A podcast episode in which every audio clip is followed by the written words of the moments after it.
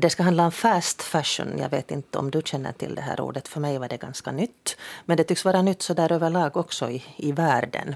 Och eh, så ska vi tala om eh, textilindustrin som tycks vara en alldeles oerhört stor industri och väldigt, väldigt mångfacetterad. Väldigt, väldigt svår att överblicka hur det faktiskt går till att den där t-skjortan som du köpte igår på rean hamnar i din garderob. Och också vad som händer med den efter det att du konstaterar att nej, inte passar den heller, inte klär den mig riktigt. Och försöker bli kvitt den, ge den kanske vidare och så kan det ändå sluta med att den bränns upp på en soptipp. Så om det ska det handla idag. Veronica Lasenius är här därför för att hon har gjort en animerad film som riktar sig till barn. Eh, jag vet inte om du som lyssnar på det här känner till The True Cost men det är alltså en dokumentärfilm om textilindustrin. Den är ganska hojsig att se. Jag rekommenderar den varmt. Den går att få tag på med många olika kanaler. Och eh, Veronica tyckte då att den här filmen är då förbjuden för yngre barn.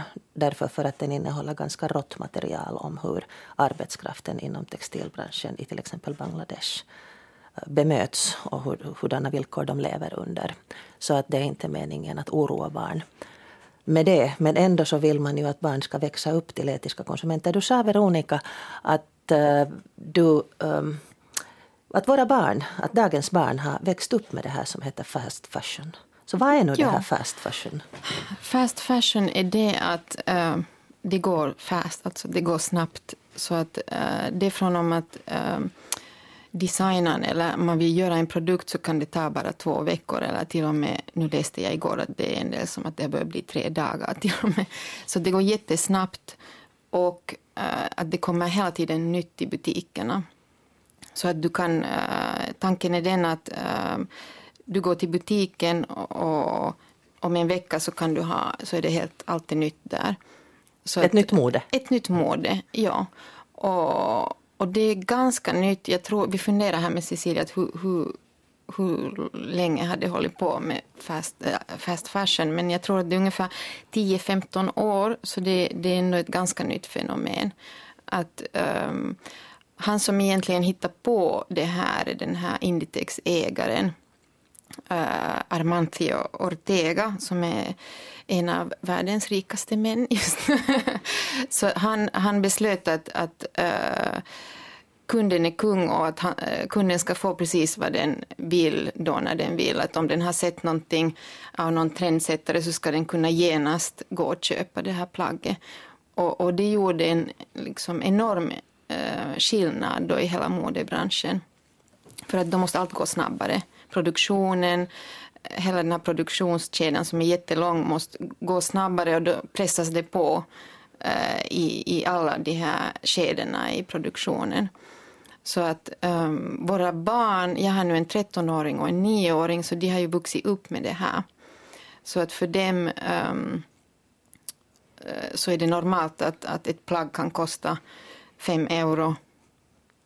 Och att um, Ja, det, det, jag märker det också med min dotter Emma att man kan du kan få en veckopeng på fem euro och, du, och, och, och gå in till Hennes och Maurits och köpa en klänning. och det är ju inte helt normalt. Mm. Och, och, fast fashion har också um, lett till att kvaliteten har gått ner, um, bomullen har blivit lite sämre. Det tror jag att du också vi pratade med Cecilia. Så att um, det, det, det, har varit ganska dramatiskt och, och uh, enorm uh, evolution i den här branschen. Mm, den andra gästen som sagt Cecilia Sörensen, designer, har en egen liten klädlinje för tillfället, har också jobbat för andra modehus och har blivit prisbelönt i många sammanhang för att återanvändande av material. Du har i 20 år varit i textilbranschen. Hur ser du på den här förändringen? Ja, ja det där... Um, den här, just den här accelerationen som Veronica pratade om inom nu de här sista just 10-15 åren, så det är nog ett jättestort problem. Att det liksom, sådär, som värst skulle man säga så gör det ju att man liksom tappar lusten av att jobba inom sitt yrke. För att det liksom det börjar nå sådana nivåer att det är, liksom, det är omöjligt att fortsätta. jag tror att vi är på någon sorts liksom, hoppeligan. Att, det, nu, topp, ja. att nu kommer det så många Uh, liksom, det finns så mycket nu som börjar jobba emot det här att hoppeligen de här stora företagen som håller på med det, att de inte mer kan fortsätta.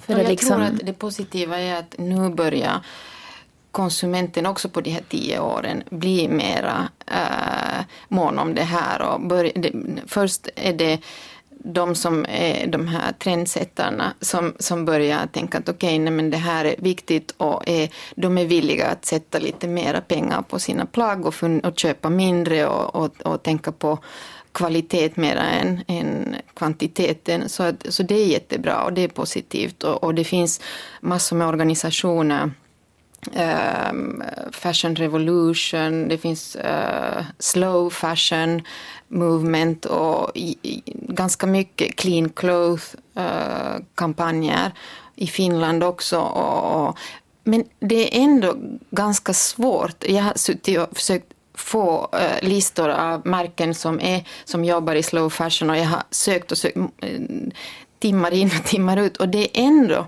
ganska svårt att, att få klara Uh, att de här jobbar på det här sättet och de här kan du köpa. För det är alltid ändå lite komplicerat för när ingen vet varifrån materialet riktigt kommer. Du vet var det är sytt men du vet inte var det är klippt, var, var det är färgat. Var, så det verkar som om det är en industri som är otroligt komplex mm. jämfört med andra industrier. Du fick alltså ett stipendium ja, för, att, ja. ja. för att kunna experimentera med film och du Precis. valde då att sätta det här på ditt hjärteprojekt, att göra ja. en The ja. True Cost för barn. Ja. Och den här filmen heter då Från långt till kort, vad, hur och vart om dina kläder. Du som lyssnar på det här så gå in på svenska.yle.fi. Du hittar där en artikel där som heter uh, känner du din t-skjorta? Ja. I slutet på, på den artikeln så hittar du den här filmen. Men den handlar faktiskt då om en t-skjorta. Varför valde du att presentera det så här?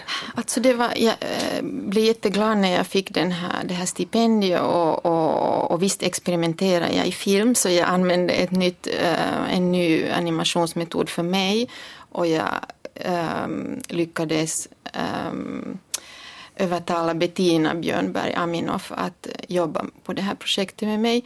Så det var jätteintressant för jag lärde mig också mycket ny teknik men, eh, men jag ville använda det just för att prata om, om det här som kan vara ganska svårt att övertala eh, eh TVn och så här att sätta pengar på det här. Så vi, vi har gjort det här. Här är många människor som har jobbat med det här projektet, alla helt så här gratis. och det är inte ett kommersiellt projekt utan no. det är ett ideellt. Va, ja, vad är det, det du vill? Vad jag vill? Jag vill nå så många som möjligt. Uh, få en diskussion igång så att människor ska börja prata om det här och kunna um, få intresse till barnen också. Att de, jag skulle helst, min dröm skulle vara att få göra en, en utställning av det här projektet, var skolor och familjer skulle kunna komma, en barnbok. Det finns inga... Uppmana barnet att räkna t-skjortorna i ja, sin garderob. Precis, alltså kunna jobba med lärare och olika skolor och matematiklärarna kan räkna med barnen hur mycket vatten det går till hur många skjortor de har i sitt skåp.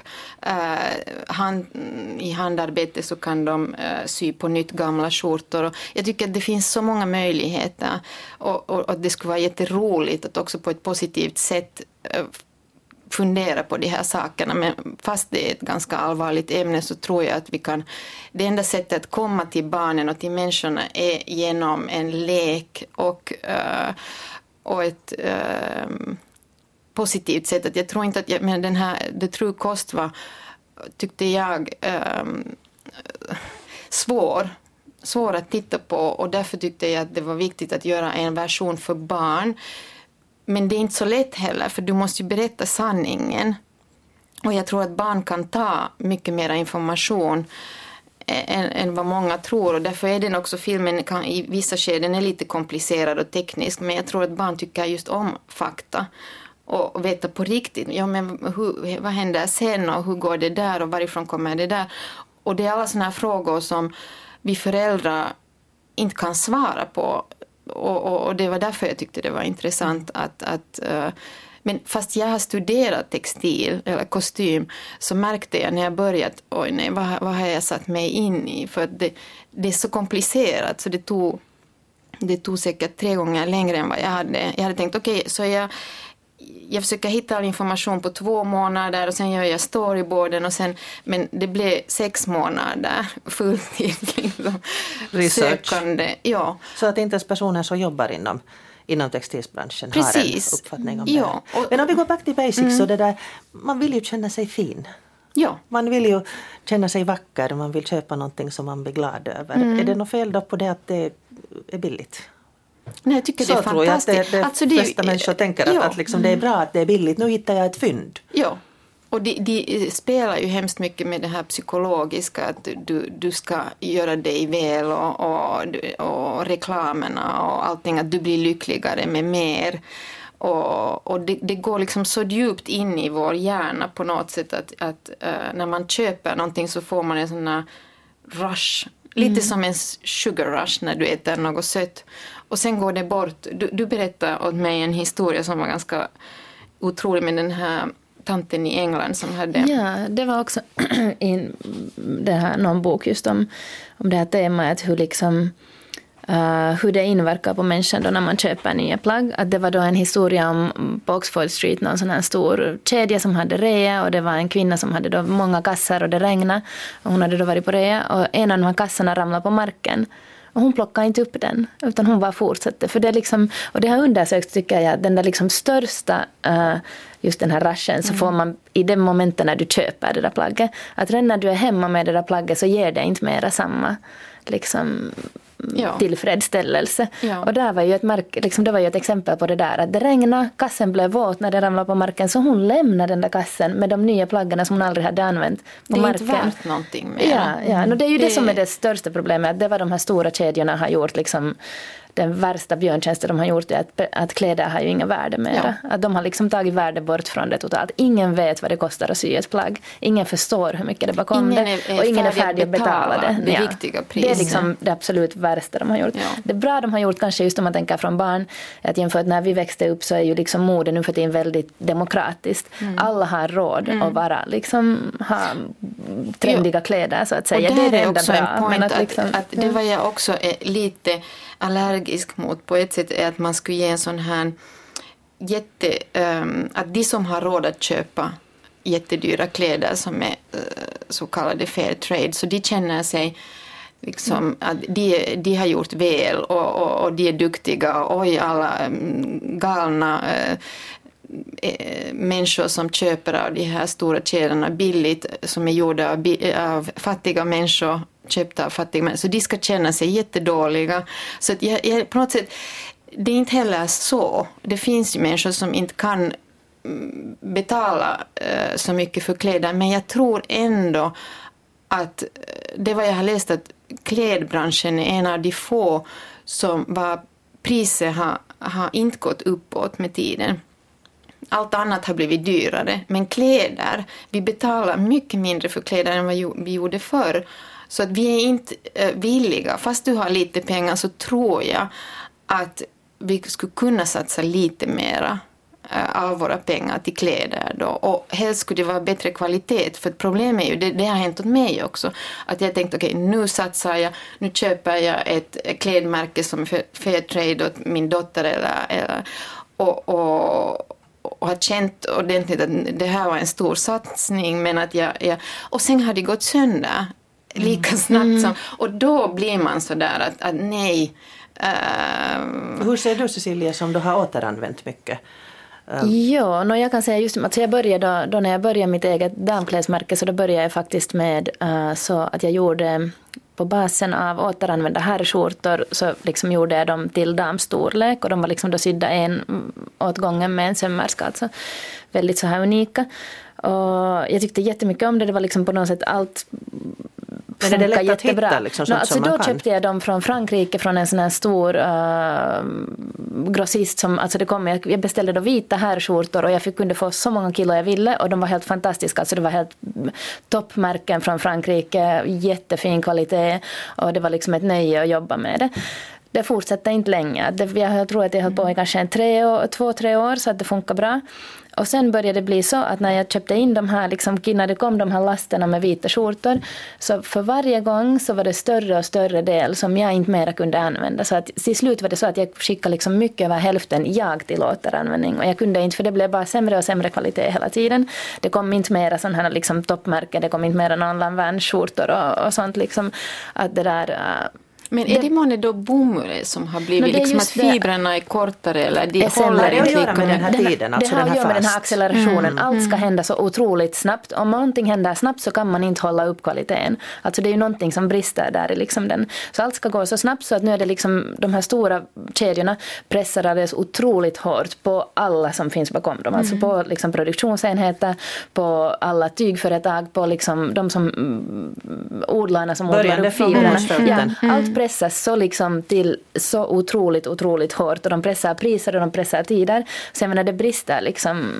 Och jag menar de samma bomullsodlare och så vidare, de säljer ju både till liksom, jag menar det säljs till många olika nivåer i, i textilbranschen så att så att jag tycker liksom att de förstör så att säga att ingenting får göras med tid mera ordentligt. Och, och det är ju det som vi också mm. pratar om, att jag har liksom min farfar som min farmors gamla kläder och de är totalt prima. Att ja. varför kan det inte med den know-how som, som finns nu för tiden? Jag har kläder som är 60 år gamla som jag ännu använder.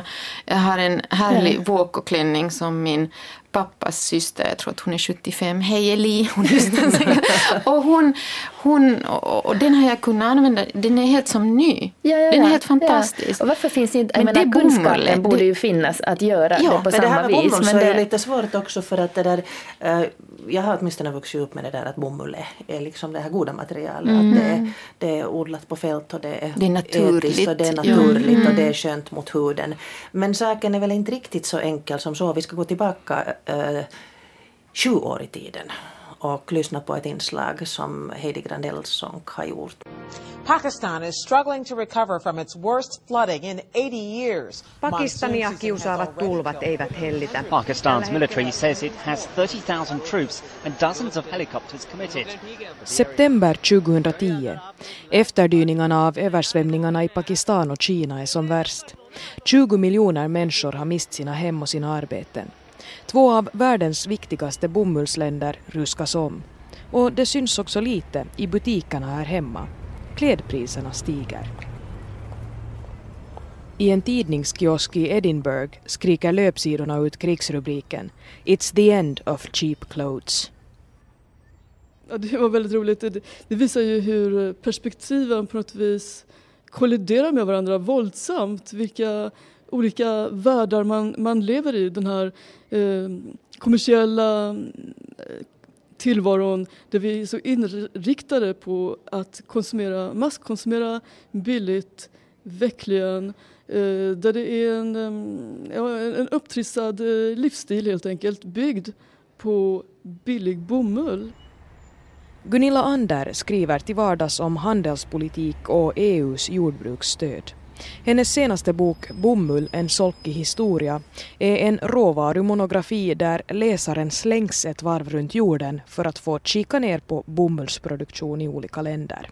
Och produktionen skiljer sig åt rejält. Man säger ofta att det är kanske kört för Afrika, vad de än försöker så blir det dåligt. Men här hade de en väldigt framgångsrik näring som gav dem eh, fantastiska möjligheter att faktiskt tjäna pengar på en cash crop.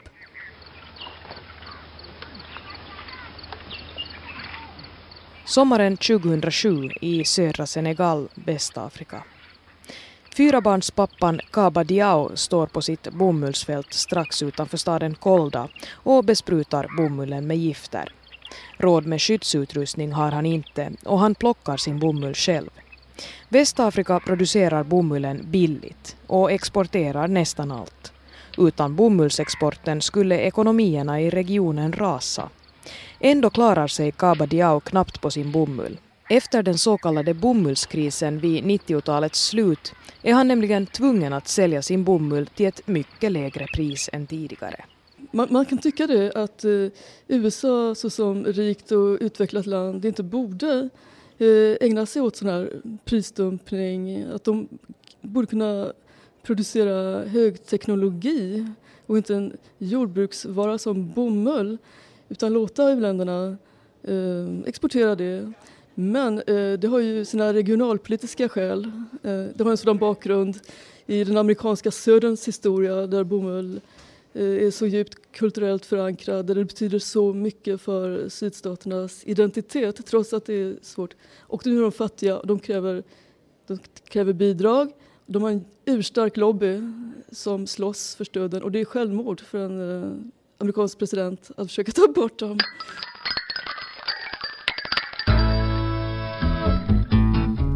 Det handlar om flera miljarder dollar i året i statliga subventioner som går till de 25 000 bomullsodlare som finns kvar i den amerikanska södern.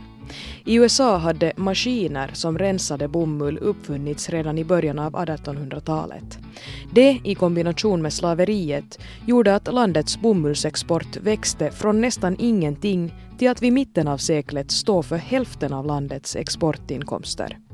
Billig amerikansk bomull skeppades i mängder över Atlanten till England där textilfabrikerna nu fick råvara nog för att kunna spotta ut bomullstyger i en rasande fart. Inbördeskriget kom och gick. Slaveriet avskaffades, bomullsproduktionen vacklade men bestod.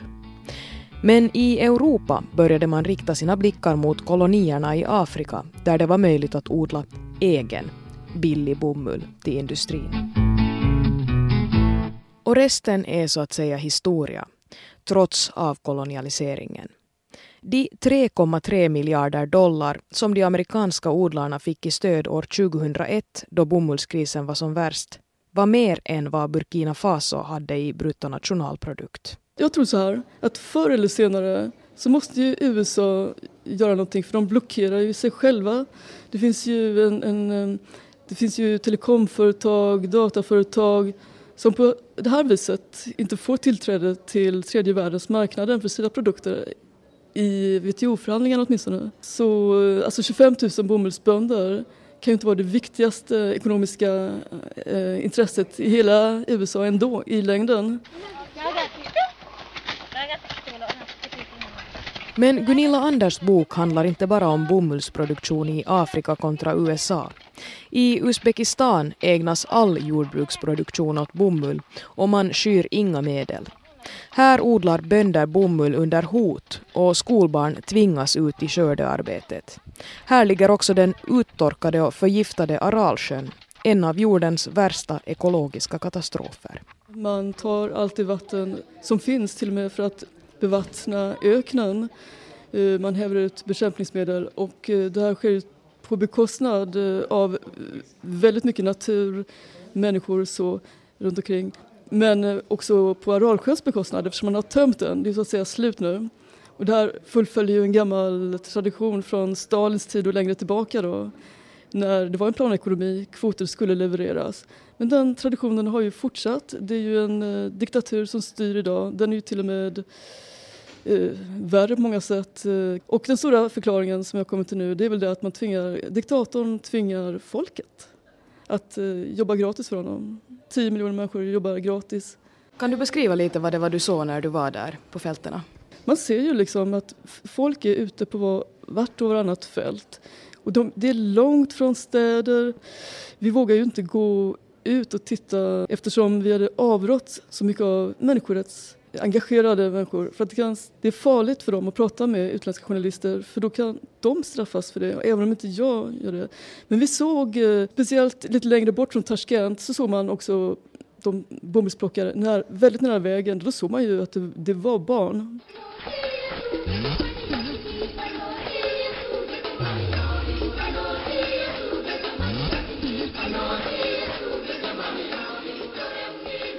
I Uzbekistan är bomullen alltså allt annat än rättvis.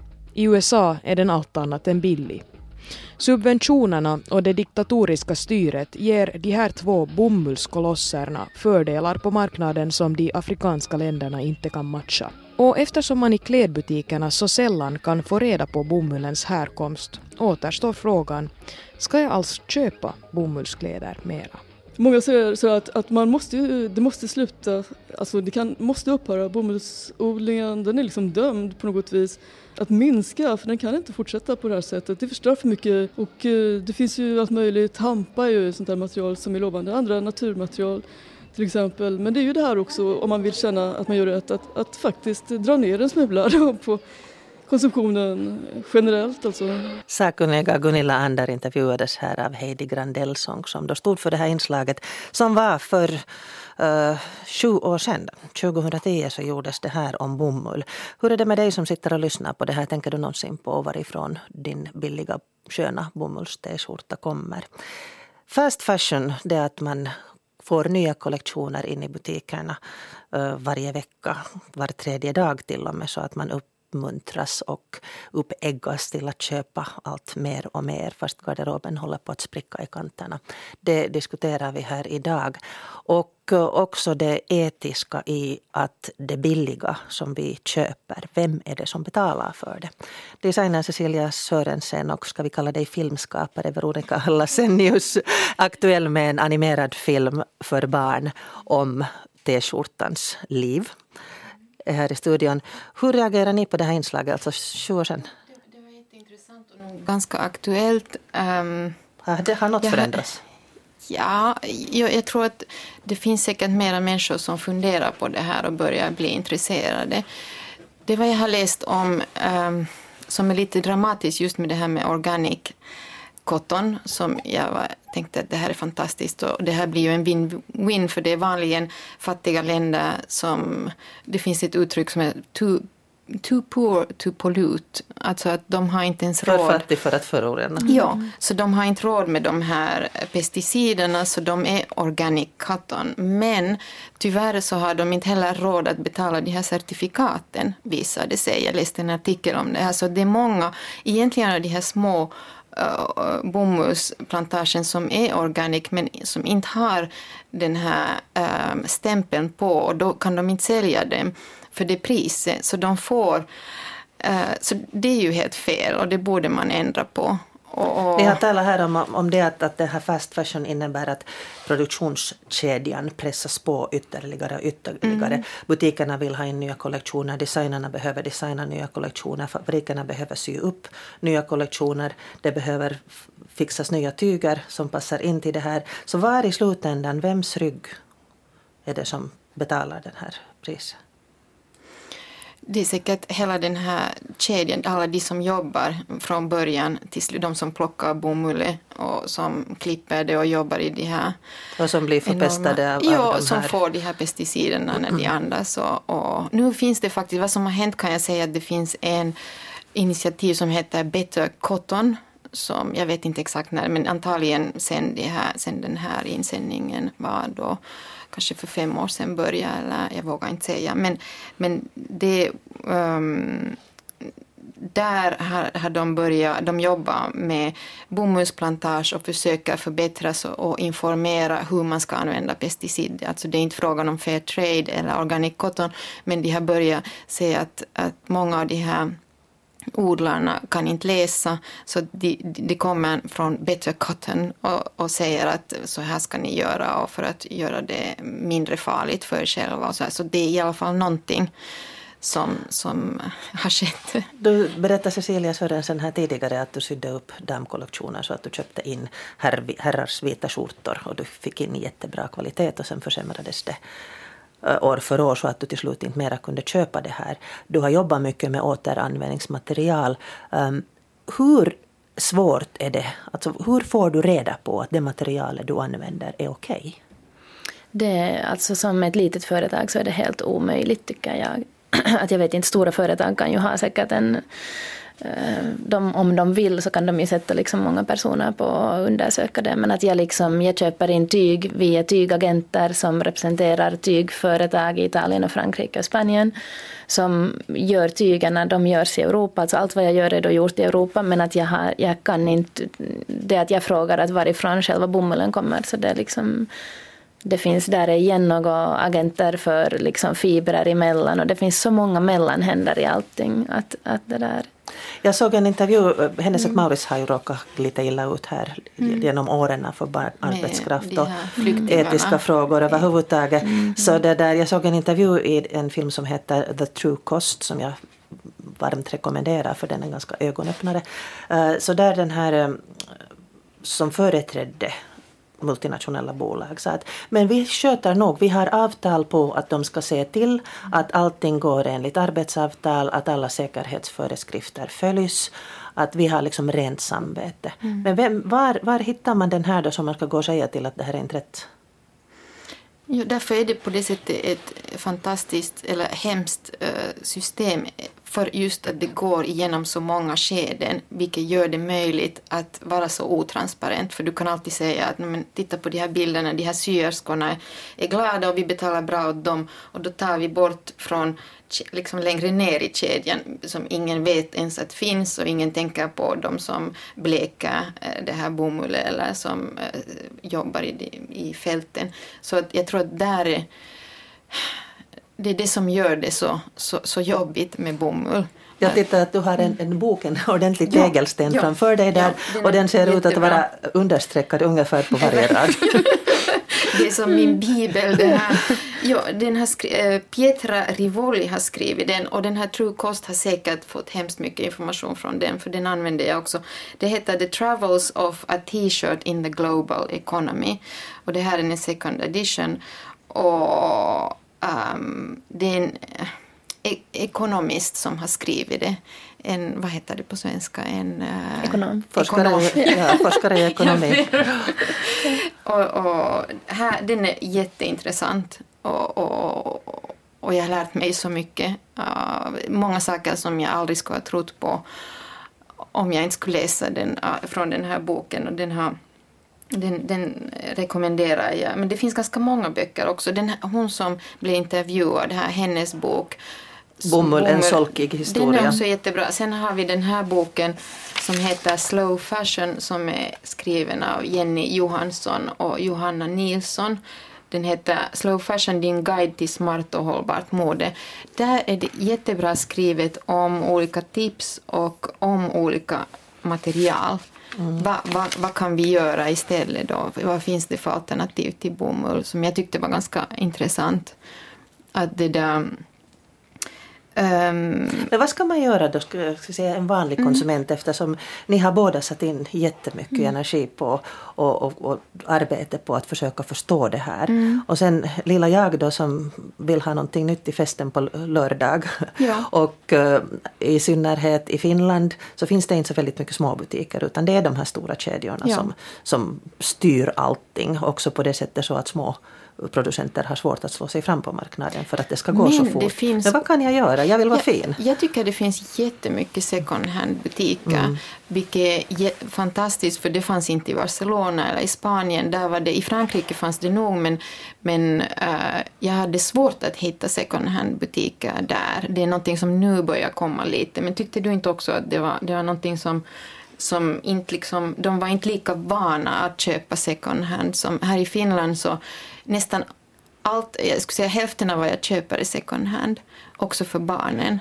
Och, och, och, det, och det är ganska lätt och, och, och, det finns, då kan du köpa märken som gjorde eh, kläder av bomull för 40 år sedan som har, är starka och håller. Och, och, Men om man sen ändå tänker på den här etiska aspekten, Mm. hur kan jag veta att du talade här tidigare, Veronica, om det att, att, att någonting har stämpeln ekobomull. Mm. Säger ingenting om mer ännu var det är tillverkat och under hur, hurdana förhållanden. Vad är sen lösningen? Alltså då jag såg den här filmen The True Cost så var min första tanke på att nu ska jag slänga allt dåligt i min garderob och sen insåg jag att nej väntas nu. Nej. Det var ju inte Ja. riktigt... Jag tycker lösning, alltså liksom regel nummer ett är att konsumera mindre. Alltså just den här, att inte gå med på den här accelerationen som de här stora företagen har gjort. Det är liksom, jag tänker alltid att det är lite samma situation som när man är sina barn i matbutiken och så vill de ha det och det och det och det. Och sen måste man säga att jo, den här butiken är liksom planerad så att du ska vilja ha allting, att jag förstår att liksom alla vill Musiken, köpa hela ljuset, tiden. allt är gjort så att du får att vi är ju här- helt manipulerade till det. Och, de måste, och när mina döttrar, liksom, eller min äldsta dotter just liksom förstod det, liksom, så då slutar hon lite att gnälla. För hon förstår att det är inte hon som ber någonting illa, utan det är liksom att man blir som lite lurad till ja. det.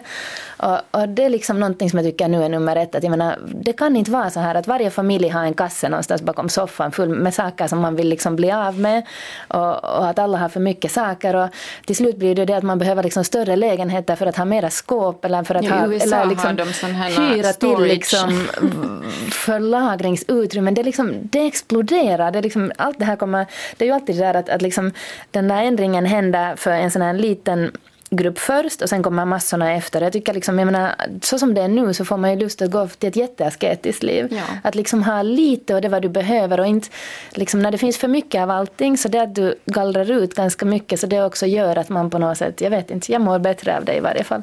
Att det är väl en våg som... Ja, köpa mindre, att, man, att liksom faktiskt inte förstå att det gör inte en lycklig att köpa så mycket. Och sen det som du köper, mm. så att köpa någonting som du verkligen tycker om och som liksom fyller en. Som, som du använder på flera fester det. Ja, just det. Inte och som, som, som du inte får den där känslan att du behöver på lördagen ett nytt plagg. Mm. För du har ju det där. Jag menar, jag tänker på några gamla, det är härligt att se några gamla tanter liksom första sommardagen i Finland när de tar fram sin sommarklänning. Och där, det är den sommarklänningen mm. som de har haft liksom i, jag vet inte, blommiga grejer. Ja, sådär. Okay. Och sen det som vi också talade om igår, som att, att uh, i Europa, hur det ändå finns, alltså jag, jag talar nu när jag har bott så länge i Spanien, så i Spanien, så liksom där finns en sån här grund att man ger värde åt plagg på ett mm. annat sätt, kanske ännu än här. Mm. Att till exempel finns det ännu ett begrepp helt hos unga människor att estrenar un vestido, ja. att, liksom att ha premiär för en klänning eller ett plagg. Så ja, det, är liksom, att det är liksom att, ja, att, att det är liksom att om någon, när någon köpte ett plagg i vår butik så var det sådär att, att eller, eller någon kompis man gick ut och äta så säger att, ah, att jag har premiär för den här grejen idag. Och det är liksom som lite,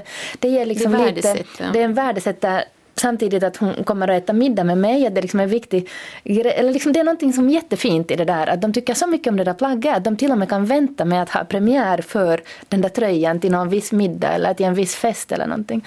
Och det är ju någonting som, jag menar, det är en sån här 290 t-skjorta som mm mm Mm. Det är ju liksom ja, ingen det, skillnad. Nej. Jag tycker det, det är liksom helt nummer ett det där att, att köpa mindre, köpa sånt som man tycker om, sköta sina plagg, inte tvätta dem för mycket. Nej, det, det, är ju också något som är väldigt, väldigt oekologiskt. Att ylleplagg behöver ju inte tvättas, man kan bara vädra dem. Men det försöker jag också lära mina barn att inte, vi tvättar inte tröjor och jeans varje gång och man, man städar rummet på det sättet. Det är så mycket lättare att sätta allt i tvättkorgen utan att äh, vädra och hänga upp. Och, att det finns, sen också det att man ska använda syerskor, alltså sömmerskor, sömmerskor, ja. sömmerskor som kan reparera plagg. Och det finns eller pimpa upp dem lite. Ja, ja, Eller, eller sy om om du har mm. ändrat på din kropp och, och sådär. Så det är allt möjligt som, som nog kan göras. Men den där impulsköpet att tro att man måste ha mm. något nytt för en, en händelse eller en fest. Så det, det måste vi komma bort från. Ja. No, det där, um, du Cecilia berättade här tidigare om en dam i England som hade varit och rea-shoppa och en av hennes kassar sprängfylld med kläder ramlade ner i på den regniga trottoaren och hon brydde sig inte om att stanna och plocka upp dem. Vi har tappat känslan för plaggs värde mm. jämfört med då de har romantiserat den gamla goda tiden då man fick kanske några plagg i året mm. och de skulle sen då hålla och strumporna stoppas och liknande. Um, loppisar tycker ju många att det är ett alternativ. Att hej, men jag ger ju bort dem, jag ger dem bort till, till mera behövande. Ska vi nu ta den svåra biten här ännu i slutet? Och var det också ett problem. För att om loppisarna är, är, det är på ett sätt jättebra, men loppisar gör också det att en del köper mera för de tycker att de sen ge, liksom säljer det på nytt. Att det kan också leda till överkonsumtion.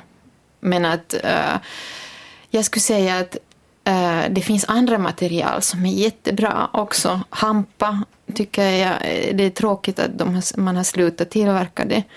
Eh, och det skulle växa bra också i Finland tror jag. Hampa, du har också linne är jag också jätteför. Ja, ja. ja. Linne är ju så att liksom vanlig, inte ens ekologisk linne oftast kan anses som ekologiskare än ekologisk bomull just för att det behöver nästan inga bekämpningsmedel och det behöver väldigt lite vatten och det är också liksom uh, på åkrarna, liksom att det förbättrar jorden. Och alltså det är mm. jättefint material. Men ja. det är jättemånga som, konsumenter som inte, liksom, inte, färdiga. inte färdiga för linne. Mm. De tycker att det skrynklar sig och att det är jobbigt. Men det finns ju linne i liksom svalt på sommaren och varmt på mm. vintern. Och men ändå tillbaka till det här med att, att ge vidare. Um, jag lät mig berätta om den här Peppe uh, grejen, det vill säga att då, de, då vi först har gett uh, våra mm. kläder till att loppis här, så är det ingen som vill köpa dem och så mm. skickas mm. det vidare till ja. Europa och det är ingen mm. som vill köpa dem och mm. skickas det vidare till Haiti mm. där det finns, där överflöd. lokala uh, klädesproducenter då går omkull eftersom ja. det finns ett ja, överflöd. Och, och det är inte bara i Haiti utan det är en, jättemånga länder som det händer att vi precis tycker att de där fattiga stackarna i Afrika ska få just Våra ett, ett likadant tanke som det här med vårt vårt grötätande. Men, och sen slutar det med att de bränns. Ja. Alltså tontals med kläder. Mm. Och då ska man tänka på alla kemikalier som går in i kläder i fabrikation. Så det bränns också. Och dragkedjor och, och blandning av material. Att, um, kläder är jättesvåra att uh, återanvända. Tyvärr. Och, och, för att de har så många olika delar och är blandade material. Och, och det här funderar vi på lite med Cecilia, att hur ska vi kunna... Jag menar akryl och sådana här oljebaserade textiler, eh, de skulle vara lätta att återanvända för det är bara att men de är jättedåliga för naturen så det är inte heller någonting... Eh, det är inte ett alternativ. Men, men jag tror att jag, jag vet inte, vad tycker du om, om eh, de här syntetiska fibrerna och, och Ja, alltså det är just det problemet att för att återanvända plagg så borde de lätt så borde det vara monofiber så det borde vara allt gjort av liksom samma material. Mm. det är ju liksom att då, om det är polyester för att dragkedjor ofta är polyester, alltså plast och knappar är ju oftast plast så då kan man liksom sätta allt i samma grej och återanvända det. Men att annars måste de, liksom, de klippas bort och liksom ganska så för hand. Ja. Att det, det är nog komplicerat. Att nu är liksom regel nummer ett alltid där att man borde bara producera så mycket mindre. Att just så här inom barnkläder så tänker jag ibland just att med några nyföddas kläder så det borde, det borde komma en lag att det får bara produceras med fem års mellanrum för världen är full av dem. Att, mm. Som tur i Nordländer har vi liksom second hand barn. Att liksom det är någonting just ja. när du sa om second hand butiker så jag tycker nog att för vuxna finns det nog mycket i Frankrike och Spanien mm. men där finns inte alls samma kultur ännu i barn. Att man ger ju något kompisar och sådär men att det mm. finns inte sådana här Facebookgrupper som liksom... Ja men när jag var i, på sommaren i Barcelona och jag köpte den här klänningen och sen sa jag att okej, okay, den här är antagligen från 70-talet eller någonting. Det står inte ens var, var det... Den är ganska... Vad heter det? Den är gammal och sådär. Men, men så sa den här tanten, ja den är härlig den där, den är vintage, vintage. Så sa jag, vad menar du vintage? vintage? Så att, ja, hon, den är en av de få, det är bara de här plaggen som är på riktigt second hand. Allt det här andra är nytt, sytt med nytt material, kopiera liksom vintage. Och det var en liten, liten söt butik som såg jättesådär autentiskt ut. Så, och, och, i de här second hand enorma ställena i Barcelona så de flesta kläder är också nya. Ja, alltså, ja. De, de, så det, det är lite det tyckte jag ändå var ganska det här vintage. Med att ja, ja, ja, Det är inte så lätt. Så Men... nästa gång du står i butiken och tittar på ett plagg så ska du, så ska du se det som ett potentiellt problemavfall? Mm. Ja, tyvärr. Eller tänka att om man verkligen behöver det, om det verkligen... Liksom ja. att efter, på något sätt ha eftertanke mera i allt. Den här, liksom, den här tröjan köpte jag för uh, sju år sedan och det är en av de här, jag tror att den är Mango eller någon av de här hemska uh, skurkarna.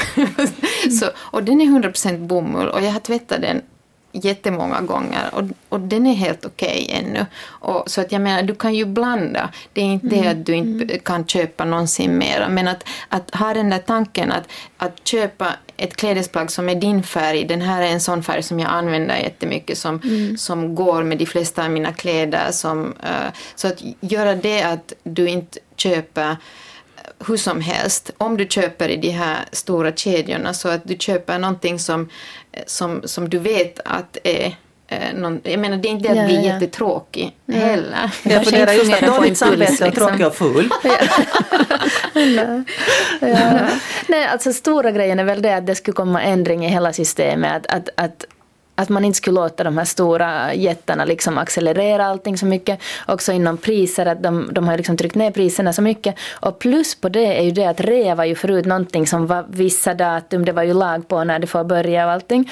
Och nu är det så här att liksom, jag levererar mm. vinterkläder i, redan i juli, augusti, därför för att det är också någonting som att förut, då när jag har börjat i branschen så då levererades vinterkollektion i september. Nu är det då redan juli, augusti och de vill liksom ha tidigare och tidigare allting.